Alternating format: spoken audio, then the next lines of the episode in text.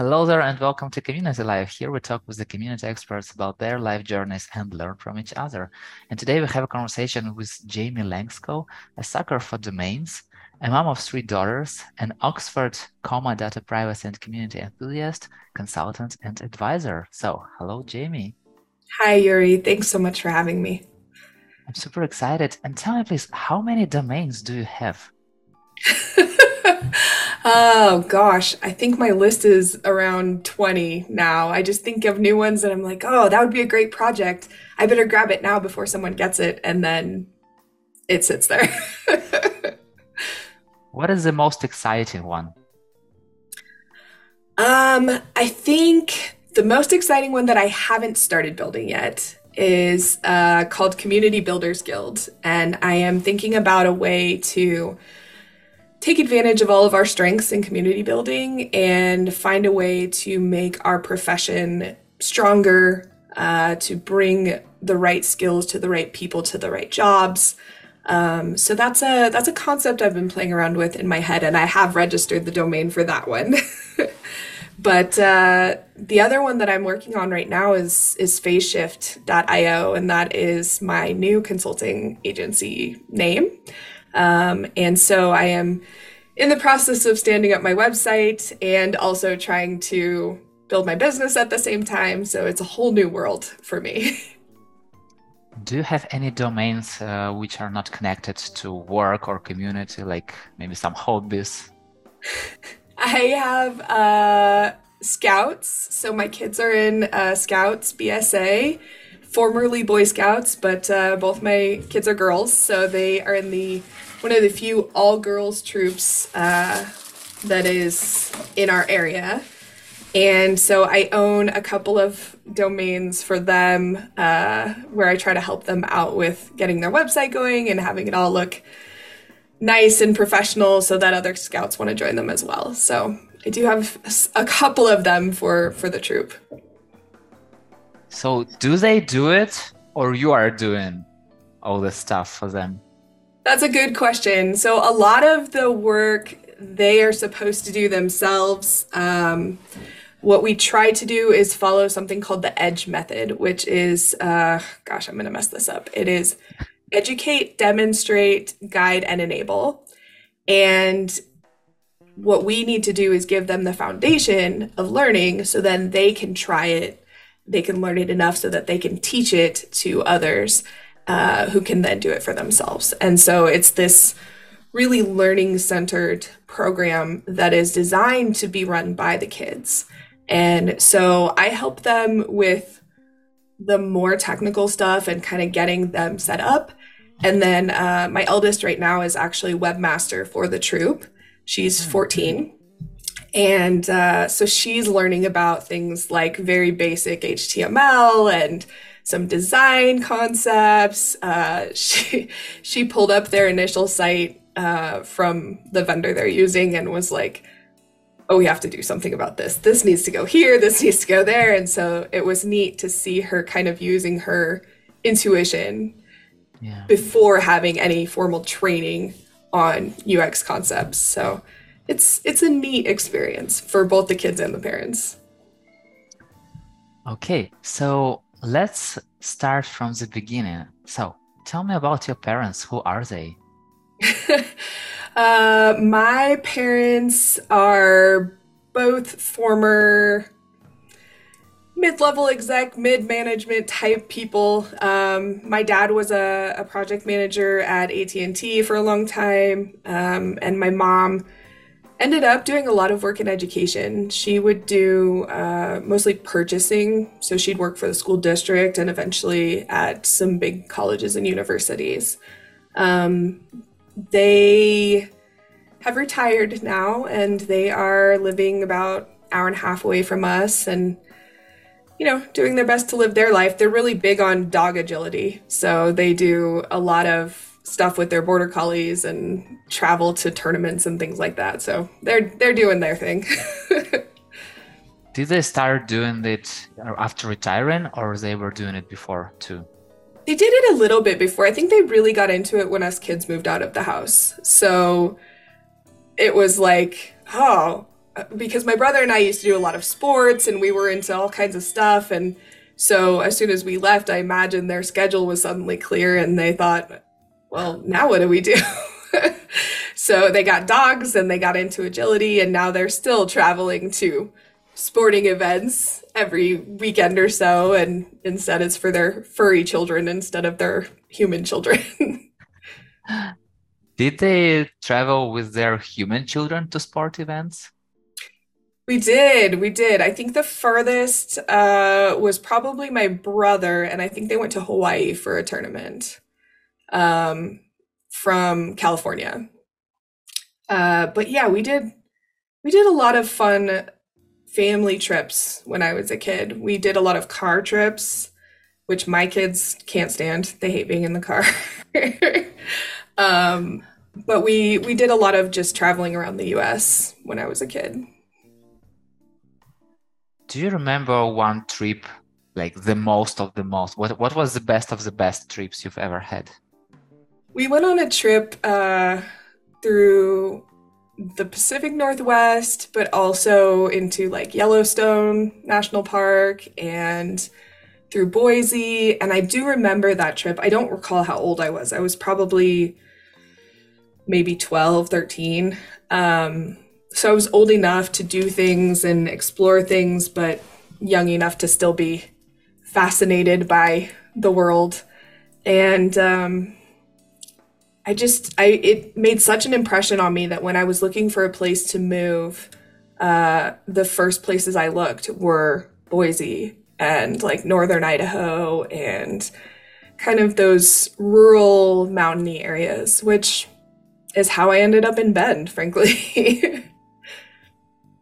ah, so basically your trips influenced your future, let's say. Yes, yes.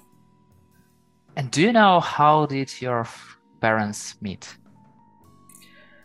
I believe they met in college. So, my dad was a master's student. He was also doing some teaching at the time at the university, and they were in a class together and they got stuck on a project together, I think. And my mom wanted nothing to do with him at first. And she was like, You are weird and crazy, and I don't want anything to do with you. And my dad was like, we're going to get married someday.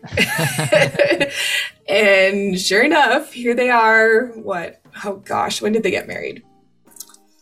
79, if I'm remembering correctly. Um, and so we're now what? Almost 50 years later, 45 years later.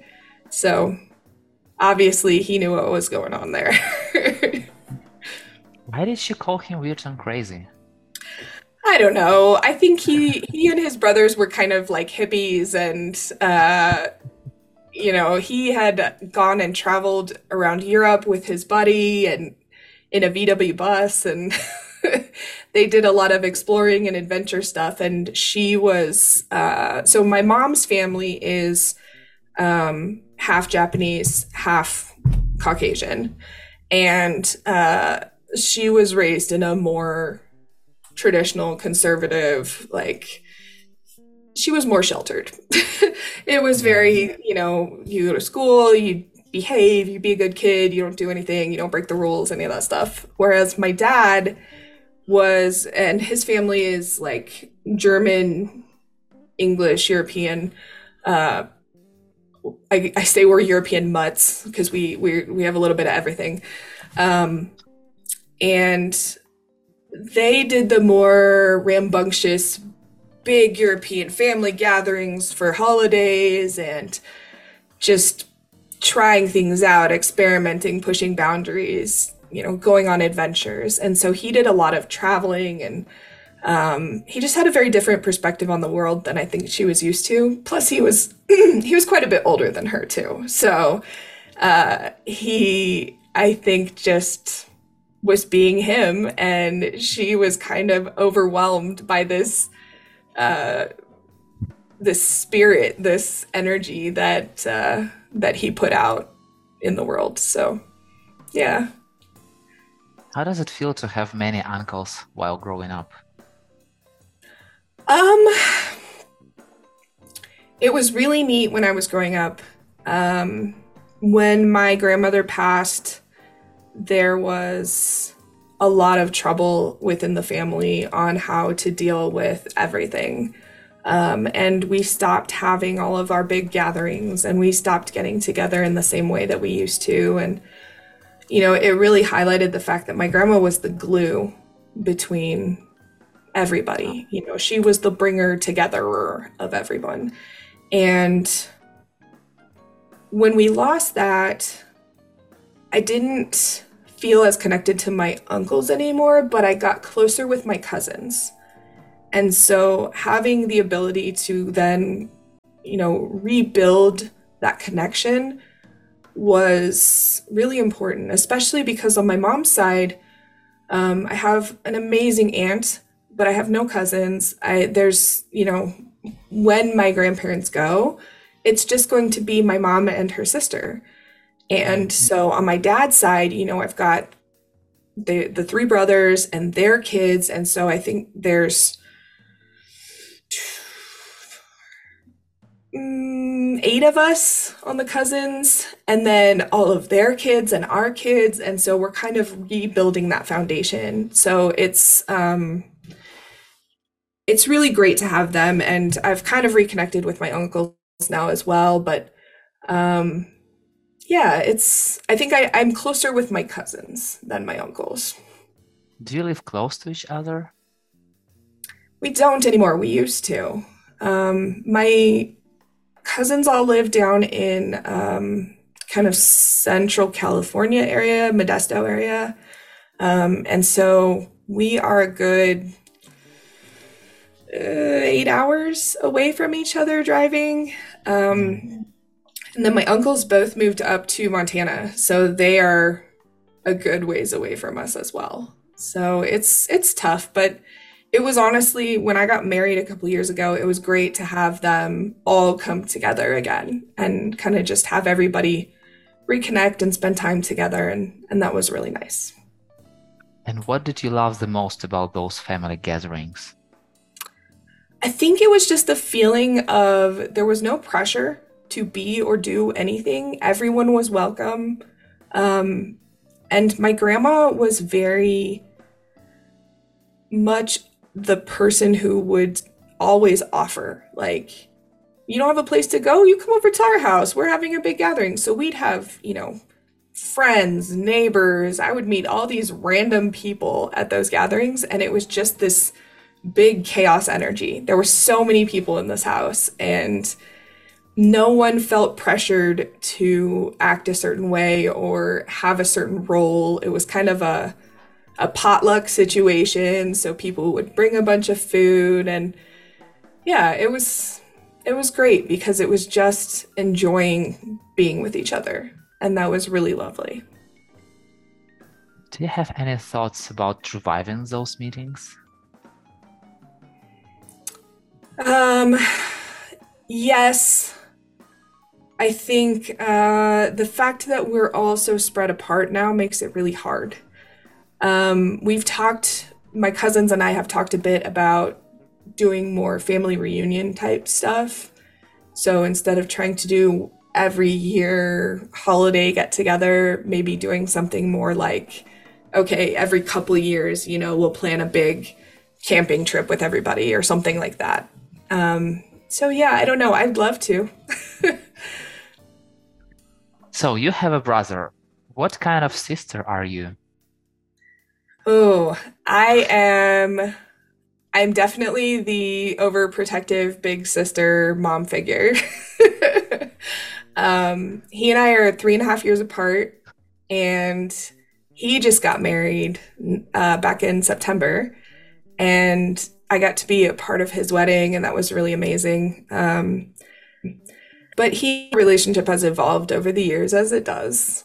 Uh, he graduated um, from San Jose State and has always, ever since then, had this dream of owning his own business. And I think he's been pushed into so many things over the years as far as what other people, especially, you know, parents and significant others and all that expected of him. And he is now doing really good on track to do what he wants to do.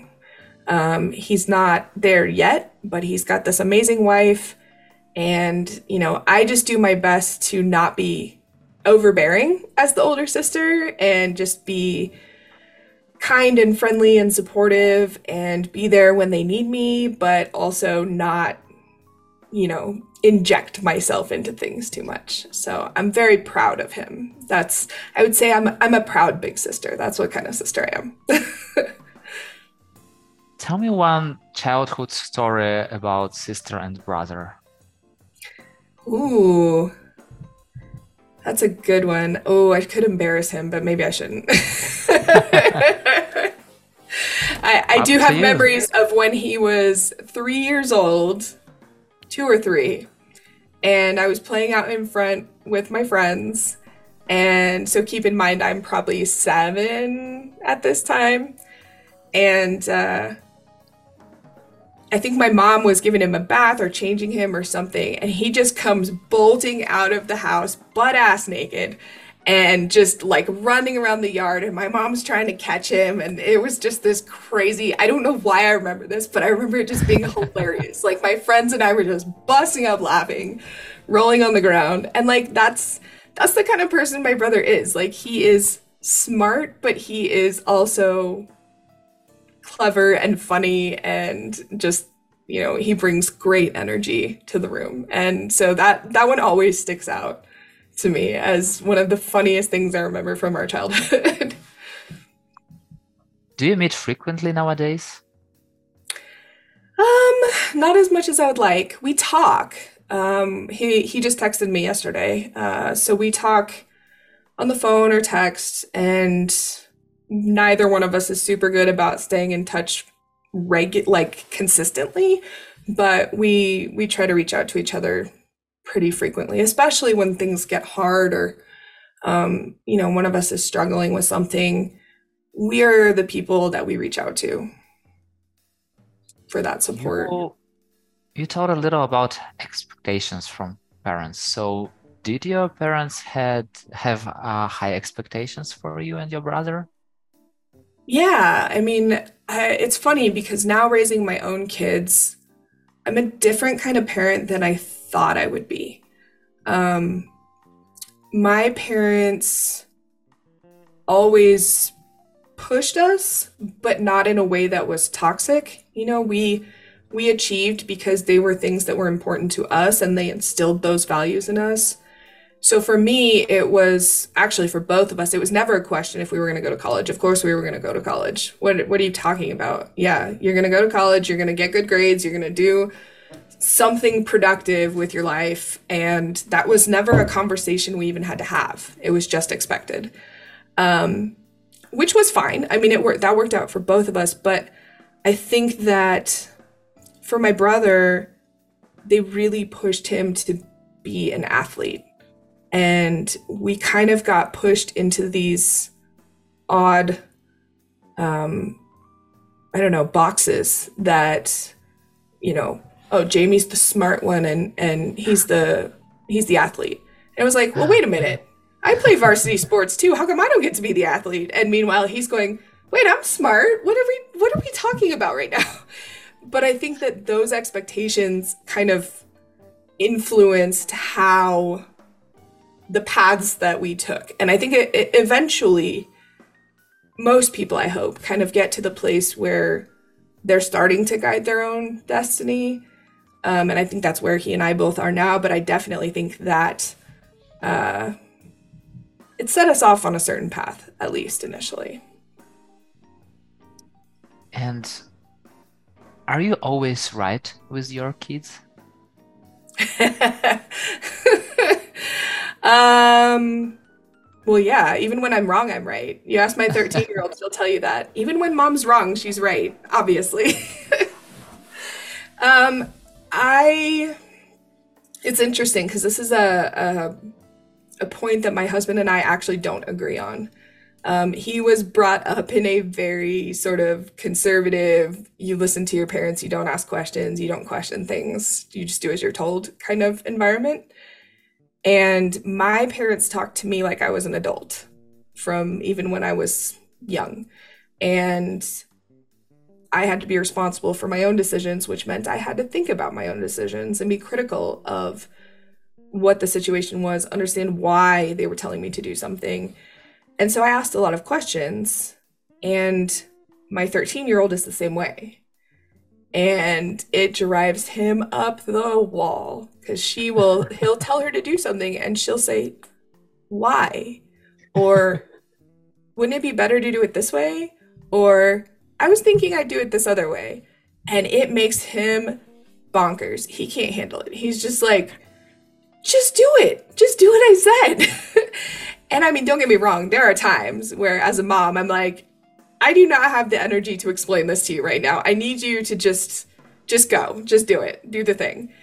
Um but a lot of times I try to at least give her some context for why I'm asking her to do something or why the way I'm telling her to do it is actually the right way.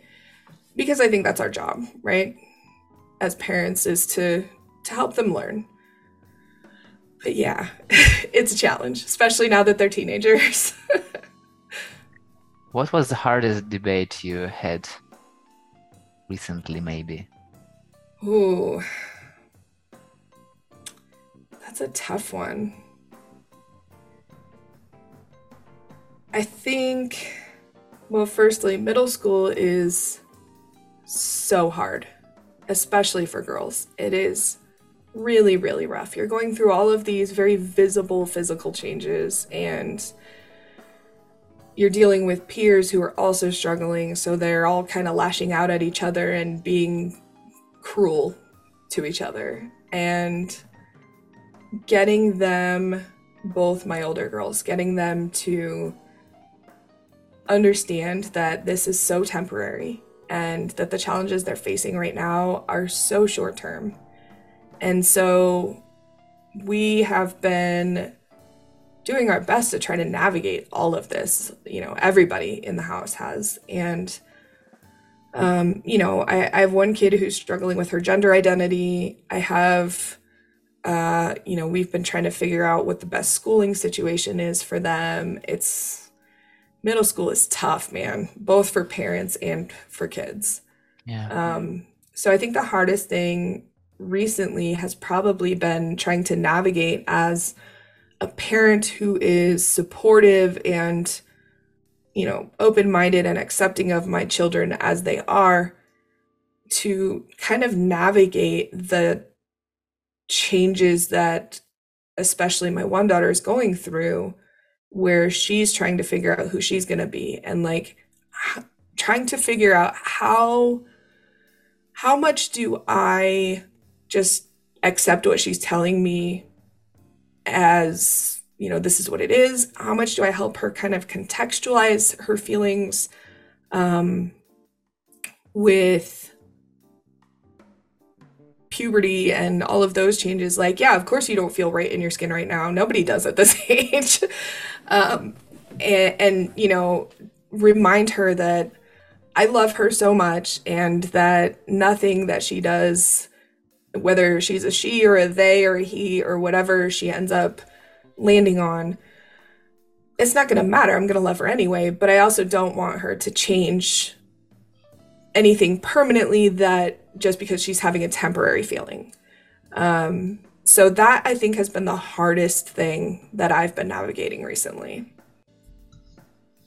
Do your children tell you everything? For the most part, yeah. Uh, we have a very open communication channel, and it has been I mean, it's not easy sometimes. Sometimes it's very challenging to get them to remember that, you know, no matter what you're into, what kind of trouble you're having, how you're feeling, like we need to process those feelings and help you deal with that problem. And does that mean you're not going to get in trouble? If you're doing something you shouldn't be doing, like there's going to be consequences, but they're going to be way less bad than if you lie to me or you hide things from me. Like, we have to have that open communication. And I did it, I really reinforced that when they were younger because I knew that when they got to be teenagers and their their actions had more tangible consequences or more long-term consequences. it was going to be so important that we have that foundation. So I would say, yeah, my my kids, for the most part, I think tell me everything. Will it always be that way? No, but for now, you never know. You never know. Yeah, yeah, yeah, that's true. Tell me the story behind Mario wall decals. Ooh, uh, so I have uh, my very first tattoo was a Super Mario Brothers one up, uh, you know, bonus life mushroom. It's a green mushroom on my foot, and it hurt so bad. I was, I was literally sitting in this chair, just sweating because the top of your foot has nothing really between the skin and the bones. And meanwhile, this guy is sitting next to me in the chair and he's some marine dude and he's getting his bicep done. And I'm like, I- am just trying not to either throw up or cry. I'm not sure what's going to happen, but I'm just like trying to breathe through it. And he looks over at me and he goes, Oh, come on, it's not that bad. And I'm just like, dude, you are getting the meatiest part of your arm done right now. Don't talk to me. but um I don't know, Nintendo and especially Super Mario Brothers, Super Mario Brothers 3 is the best game, I'm just saying. Um they played a really big part of my childhood. Just it's I mean, Mario came out when I was born, the year I was born. Um and when I like we used to go to daycare after school and things like that, and I always remember, you know, we'd play on the Super NES. You know, you had to blow out the cartridges and put them in the yeah, um, and that was just kind of a through line. It's been a consistent thing throughout my life is my connection to games, gaming.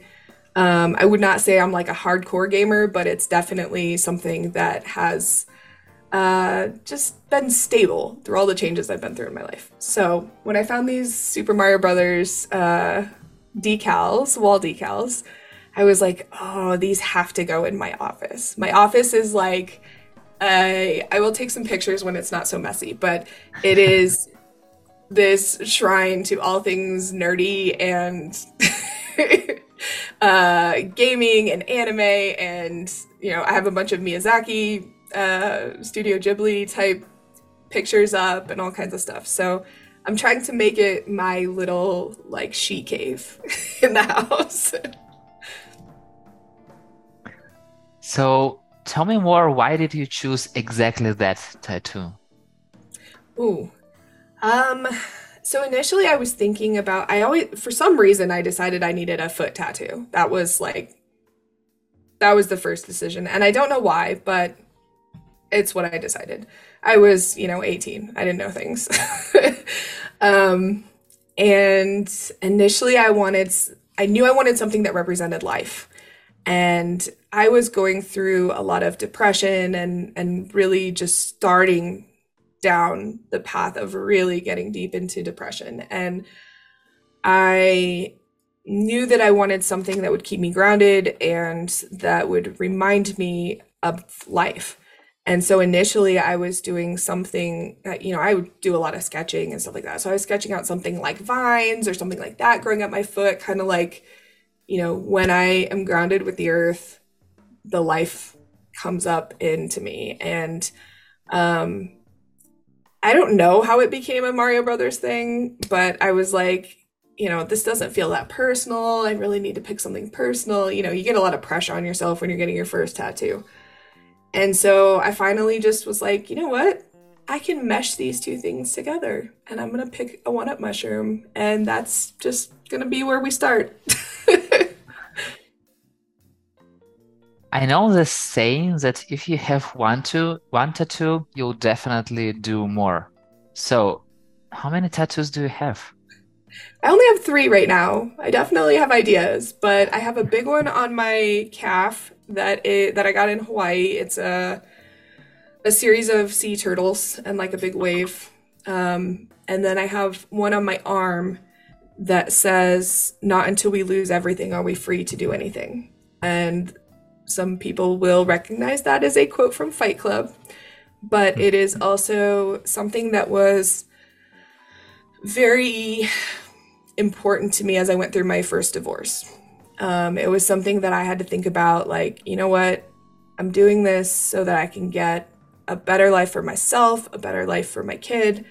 Um, and so, you know, my my tattoos have all been very personal. I do want to get like a big ass dragon or something someday. It's gonna be awesome. but they are super addictive and they're it's a very expensive habit. so I have advice. I have advice for people like get to know your artist, spend time with them, uh, check out their profile, get them to actually sketch something for you. Don't go in and pick something off the wall. Like, don't let them stick you with the apprentice never. either. Because I had to have the one on my arm redone three times because the person who did it was like not filling it in properly. And so it had like no gaps. No. Yeah. Yeah, it's a hard experience to have. yeah. So, is this big dragon is the next idea, or what is the next idea for the tattoo? Probably. I'll probably do something with a dragon. Um, my 13 year old is super into fantasy and magic and stuff too. So, her and I probably will get something someday when she's older. You know, maybe we'll get matching tattoos or something. nice. That sounds super nice. Yeah. And what is the first thing you do when you get into a hotel room? Ooh, good question. I turn the air conditioner on. I, I well, I lock all the doors. That's the very first thing. And then I I turn on the air conditioner. Cuz it's always too hot in those rooms. Okay, and what is the next thing you do? The flop on the bed? I don't know. I don't know. I I usually am so spent by travel by then that I just am like blah. Take off clothes, lay in bed, let the air conditioning blow on me. Maybe take a shower because I need to wash all the travel off me. But yeah, that's pretty much. And then I will go around and I will like video call my husband and my kids and be like, "Look at this fancy hotel I'm in, suckers." Are you an honest feedback giver? I think so. I think it's hard for me to always be entirely honest because I have this tendency to be brutally honest. And I don't think that's required, but I think it's my natural tendency. And so I've kind of overcorrected where I'm like, okay, how do I say this nicely? And how do I not make you hate me? you know? Um, but I really do try to be at least constructively honest and uh, give give feedback that I think will help people, products, services, etc., improve. Um, and I try to also give the context of like, I want us both to succeed. I think you're great. Here's how I think it could be better. Um, and so that's that's kind of been my approach. But I wouldn't say that I feel super comfortable with it, especially as a manager. So when I'm giving people direct feedback about their performance, that's always harder.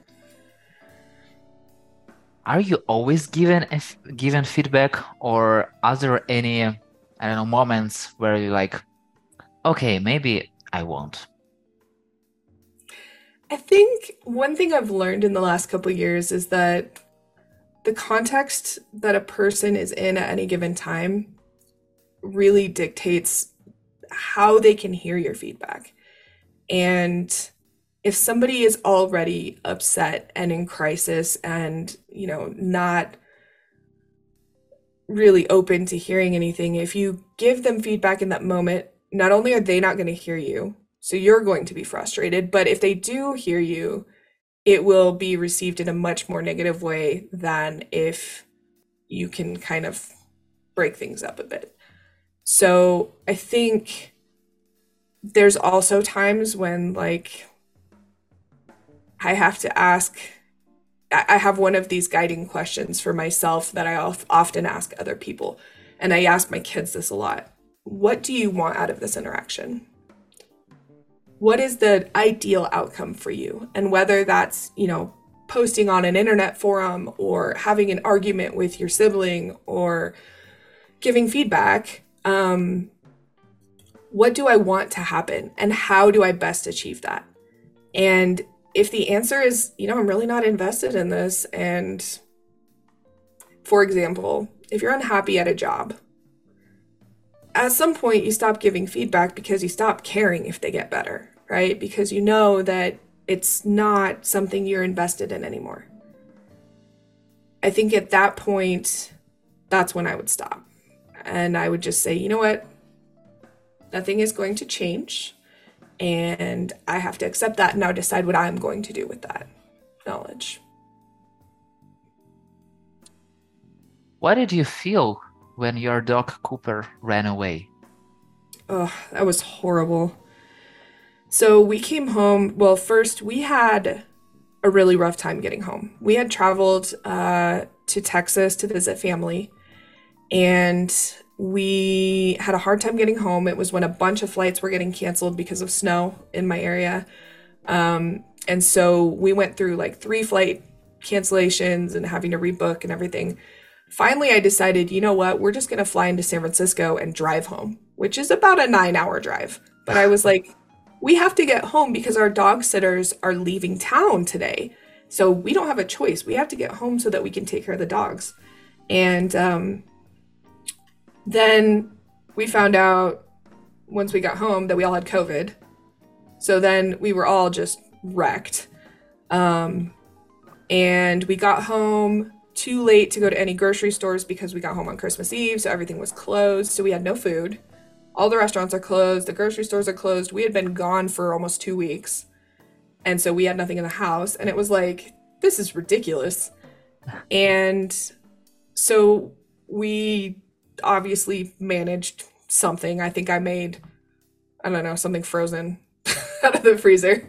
I was like, oh, look, we have something to eat. Here you go. um, and so we we had a few days to recover and then the whole time Cooper had been acting really weird and he's always kind of strange. He's always been very skittish and I mean we got him during the pandemic so he hasn't had really a lot of exposure to other people, other dogs and and we were gone for almost two weeks. And so for him that was very nerve-wracking. And um, so when we got back he was acting weird and uh, and then the dogs all ran up our hill and he didn't come back. And that's very abnormal for him. He's normally the one that kind of stays around the house. And so we were all like well he'll come back at some point and he didn't and so we went up and looked for him. Um, now, keep in mind, I live on almost 11 acres and it's almost vertical. like it's it's complete hillside. And so I take the kids in the dark up the hill. You know, we've got flashlights, we've got headlamps on, we're out there calling him, we're yelling for him. We don't see any sign of him. And behind us is public land. And so it's all you know, trees and wilderness too. And so we're like, he could be anywhere. And so we go back home. He doesn't come back. Next day goes by. He doesn't come back. We go look out in the daylight. Can't see any sign of him. Six days goes by, and every day we're like out walking the hill, walking the, you know, cliffs behind us, everything. And on the sixth day, um, my husband and I went outside to grill and we heard barking. And we were like, that's weird. That's coming from up the hill. There's nobody, there's no houses behind us up the hill. There's houses down in the valley below us. We're used to hearing dogs down there, but this was different. And it was like, okay, you need to go up and see if that's Cooper. and I told my husband. and so him and my eldest, and Cooper's her dog, uh, they threw their boots on, they got flashlights. You know, my husband took his rifle and they went up the hill and they kept following him and he kept barking and so they followed the sound all the way back onto the property way behind us um, where somebody had put traps out and he was stuck in a trap for six days with his foot way. pinched in like a cougar trap and uh, we think that somebody must have been feeding and giving him water uh, but he probably wouldn't let them get close to him. And so they were just like leaving him something to eat, something to drink, because otherwise there's no way he would have made it for six days. And we had like record snow during that week too, and cold weather during that week. And so it was really scary, but uh, he's home now. And this dog, so the traps that they use, they're just like they close on them. They don't they don't have like teeth. Mm. So it just cut off circulation to the bottom part of his foot. And so we were worried he was going to lose his foot. Um, but he's been going through all kinds of like we had to do like laser treatments and stuff for his foot to like get the circulation going again and clear off all the dead stuff and well, it's been a whole thing, but yeah. He's recovering, so we are immensely relieved. I can only imagine like wow.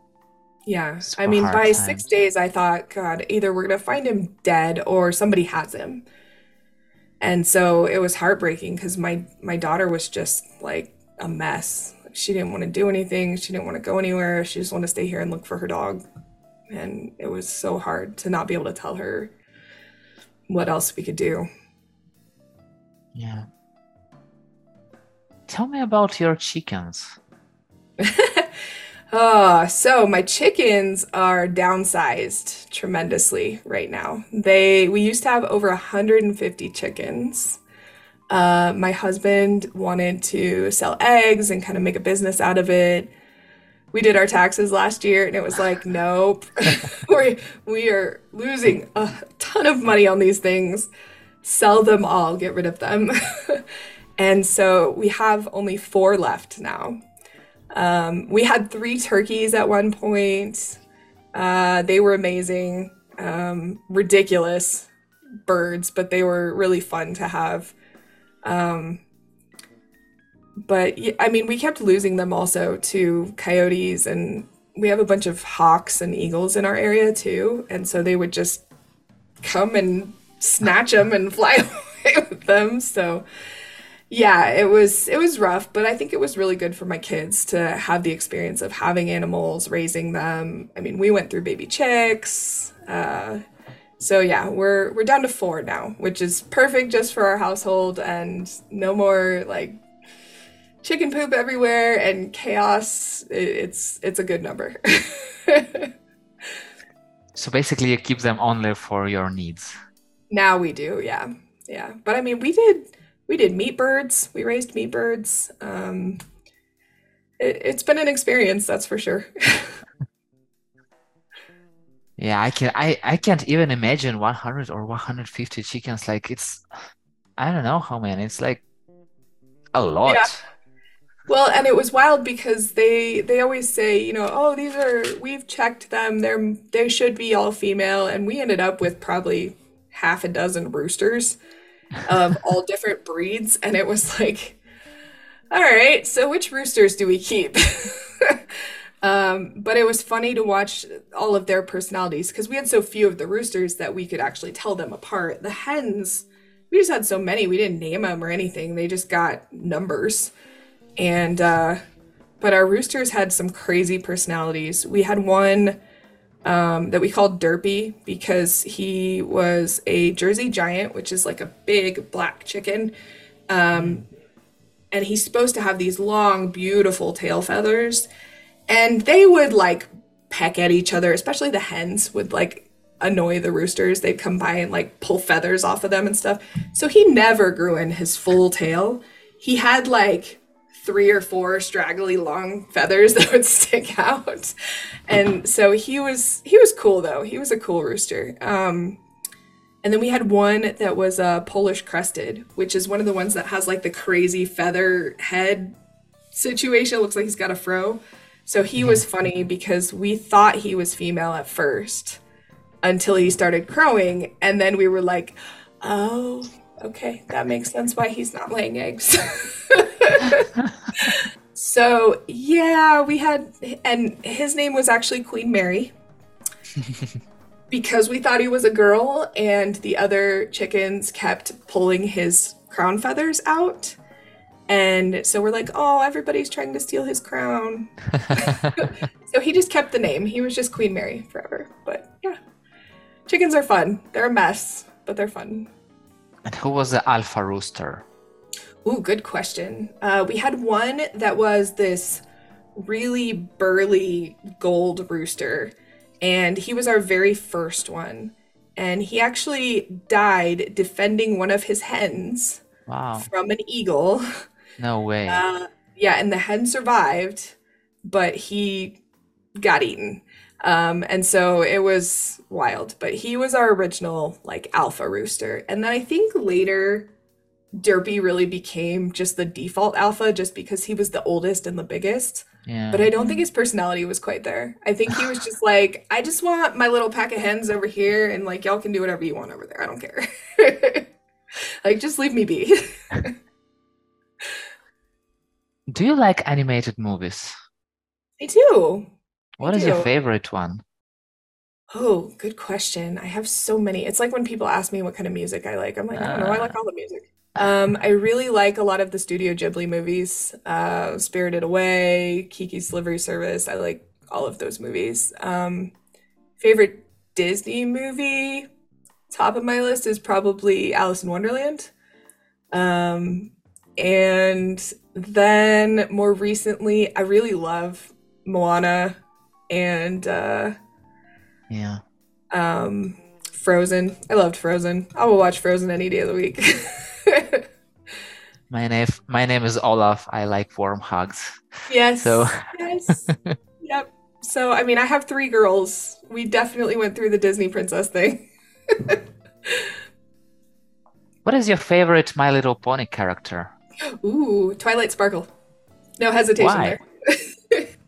um, I think it's because she I I relate to her a lot. Like she's smart and she knows book knowledge, but she really struggles with people relationships. And like I've I've been there, you know. I I laugh because so many community managers I think identify as uh um introverts and I definitely did not consider myself an introvert when I was younger. But I think as I've gotten older, I've realized like it really takes work to maintain relationships with people and to just have the energy you need to like engage and give people back what they're giving you. And so I think, um, I don't know, for me, she just well, for one, she's the leader. I'm I've always been an alpha personality. Um, but also, you know, magic. Plus she gets wings later. Like, come on. Who who do, she's who an do not want to have alicorn, you know? Yeah. She's got wings and a unicorn horn. Like combo. Totally Yeah. agree. Yeah. And you told that you thought that you were extrovert before. So are you more an introvert type now?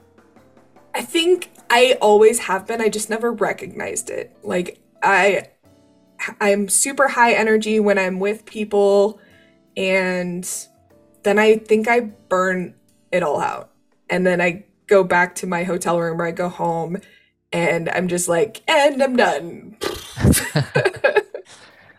um, I went to, when I worked at SAP, we had annual TechEd conferences and they were in Barcelona, Las Vegas, and in India and in Bangalore. And um, I remember going to the Barcelona one, and my daughter was my youngest was still nursing, I think. And so as it was, my body was going through weird stuff. And I remember getting to the end of one of the conference days and having my boss be like, "You have to come out with us. That's that's part of the job here." And I'm like, "I have been on the conference floor for 12 hours. I have I have done 25,000 steps today. Like I am dead now. Call me tomorrow. I am going to bed." it's just like I don't know if I'm just too old for this shit or I just don't have enough left in my tank to do the socializing part at this point, but like I am tired. I'm going to bed now. Good night. and you know, it's like I can I can do the work. I can put in the energy. I can and I love, you know, I love my friends and I love our community. The community manager community is amazing. But I think a lot of us suffer from this where it's like I spend all day putting myself out there and by the end of the day, I don't want to talk to anybody. Like I don't have anything left. I just want to go and like cuddle up with a book and like or whatever, you know, audiobooks. Um and and just like have downtime now. I need to recover. And I think extroverts are are people who get energized by being around people. And I'm like, no, I have to spend energy to appear energized when I'm around people. Um, yeah. So yeah, that was that was an interesting learning about myself. Yeah, but I feel it's totally okay unless you are a Pinkie Pie, you know. Right. Well, even Pinkie Pie, you know, every once in a while, she has her down days where her hair doesn't curl anymore; it just gets flat. but more, it's mostly when she is disappointed about something. So. Yeah, yeah. Pinkie Pie is definitely an extrovert. Uh, yeah. There are times. There are times when i'm super excited to go be with people and do things and most of the time i'd just rather be at home. Did you have did you have did you ever have this uh, conversation with your husband like when he like hey talk to me and you're like no i'm tired. I'm i'm talk i'm talking to you tomorrow. It really bothers him i think that i don't like to talk on the phone as well. Where you know, even so last night he took our eldest to her scout meeting. And I was so exhausted by the end of the day yesterday that I went to bed early. And so by the time they got back, I was already asleep. And he comes in and is like trying to debrief me basically on what happened at this meeting. And I'm just like, I'm sleeping. Please no. Like, let's talk tomorrow. I no, go away. And he's like, oh, okay. like, I'm sorry, but no. I told him when we first started dating that like sleep comes first, then everything else. Like I, you have to let me recharge or I am a mess. yeah, it's just really fun. And what is your soul emoji right now? Hmm. I really like the one with the face that's like melting into the ground. I'm like that's how I feel a lot of times. like everything's fine. so is it kind of good emoji or like oh I'm tired I'm going down or what does it mean for like, you? Like, uh it's kind of like that meme with the dog where the whole office is burning and he's going, ah, "This okay. is fine." That's that's kind of how I read that one. it's interesting because you previously shared on Twitter like my soul emoji used to be like smirking face, then it mm-hmm. was face with speaking eye, and then like this face. So yeah. why do you think it changed? Like what happened? Uh, I feel like as we mature and as we go through more things, the way that our brain naturally responds to situations changes. And so I still think I'm sarcastic and easily annoyed by things that I think are stupid or poorly done or inefficient or all of those things. But I think that I deal with it in a different way. And so I think, you know, a while back, I would have just been like, whatever, you know. And now I think it's more like put on the smiley face and yep, this is fine, everything is fine. but uh, I mean, I even my newsletter that I launched a while ago, I called it the salty avocado because you know avocado is something that dev advocates they'll get the the joke, but um. I, my kids were like, "Oh, you should call it the angry avocado," and I was like, "I'm not angry. I'm just salty. like I, I'm just like, okay, can we stop? Can we stop doing this like this anymore? Like, there's a better way. Let's do it a better way. so, yeah, I would say that's it's just an evolution of who I am and how I process things that are kind of questionable, frustrating, challenging, you know, anywhere that I run into friction, I would say. I had before a conversation with Pat Cooney, and he told that I'm becoming more and more sarcastic the more I know you. So, are you sarcastic with everyone or the people you care about? Ooh, I think it's people that I feel I can be comfortably sarcastic with. I think that another thing I've learned over the years is I, even my mother told me this. She said that I can be intimidating. Um, and part of that, and my ex husband told me that too. Um, part of that is not like I'm not a scary person. It's that my brain processes things very quickly. And often, for example, in an argument with someone, um, that can come across as uh, aggressive is not really the right word, but more like they just can't keep up with that banter, I guess. And I've found that um, if you want to make friends, and you need to, uh, that's another thing I had to learn was like you, you need to make friends. It's important to have people that are there to support you and cheer you on. You need your cheering section. And um, if you want to make friends, you should start with the same principles of any communication, where you start with the common threads. And not everybody has the same sense of humor. Not everybody has the same context. So when you are sarcastic with something, it's a lot easier for it to be misinterpreted. And so I would say that, like, once I get to know people more and we spend some time together and I can kind of gauge what their communication style is as well, that's when I'll start to kind of throw it. It's the same goes for swearing. I swear so much. It's terrible. It's terrible. like my children are like, "Mom." like, "Well." and I have to learn who that's okay to do that around as well before I can do it. And then part of that is again just growing up, you know, being more mature, realizing that okay, you know, maybe this situation was not the most appropriate to use that language or that joke in. Eh. you know, it is what it is now, but we can learn from it, right? How do you know if it's okay or not okay to start swearing with somebody? Oh, the easiest indicator is when they do it first. ah, okay, got it. Uh, I was in a, a, conversation yesterday and the other person started swearing a lot. And I was just like, all right, this is cool. I mean, they weren't swearing at me, but they were, you know, expressing frustration about something else. And I was like, all right, all right, we're on the same wavelength here. I got it. um, if they don't do it first, you can kind of throw something light out there, you know, some of the less scary swear words and just kind of see how they react.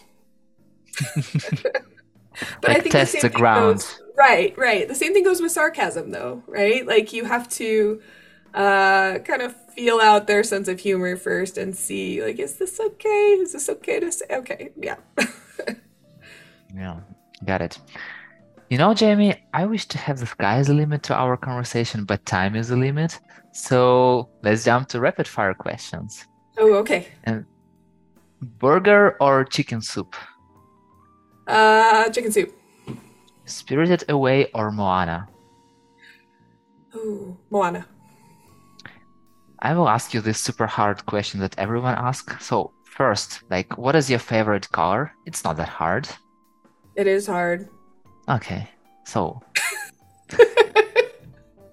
right now, my favorite colors would probably be colors coral red, cobalt blue, and maybe like an emerald green. I really like jewel tones.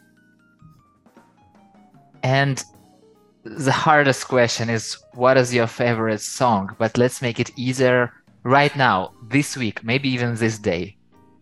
Uh, pretty much anything from Hamilton. uh, wait for it from Hamilton. I'll pick that one. If you were a superhero, what superpower would you have? Oh, I hate that question because I mm. they're all good. Um, teleporting. But you still can have a superpower having all superpowers, you know? Oh yeah, so... okay. I'll take that one. I'll take it. I wish for more wishes.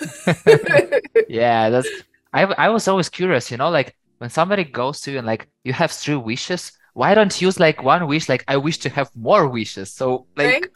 I wish for not? wishes. Yeah. Yeah. Who do you learn from in the community world? Name one person. Ooh. I would say I probably learned the most novel things from Tiff Oda. Because she just has this amazing head for ops that I think is lacking in the rest of the community world. And I took her workshop at CMX and it was amazing. Name two people who I should definitely have this conversation with, too. Ooh. There's so many good ones. Uh... Just uh, on top of your mind. I know there are so many good people. uh, I don't know who you've who all you've talked to yet. I mean, Tiff obviously. Cassie Mays is a good one too. Um, and who else? Who else? Who else?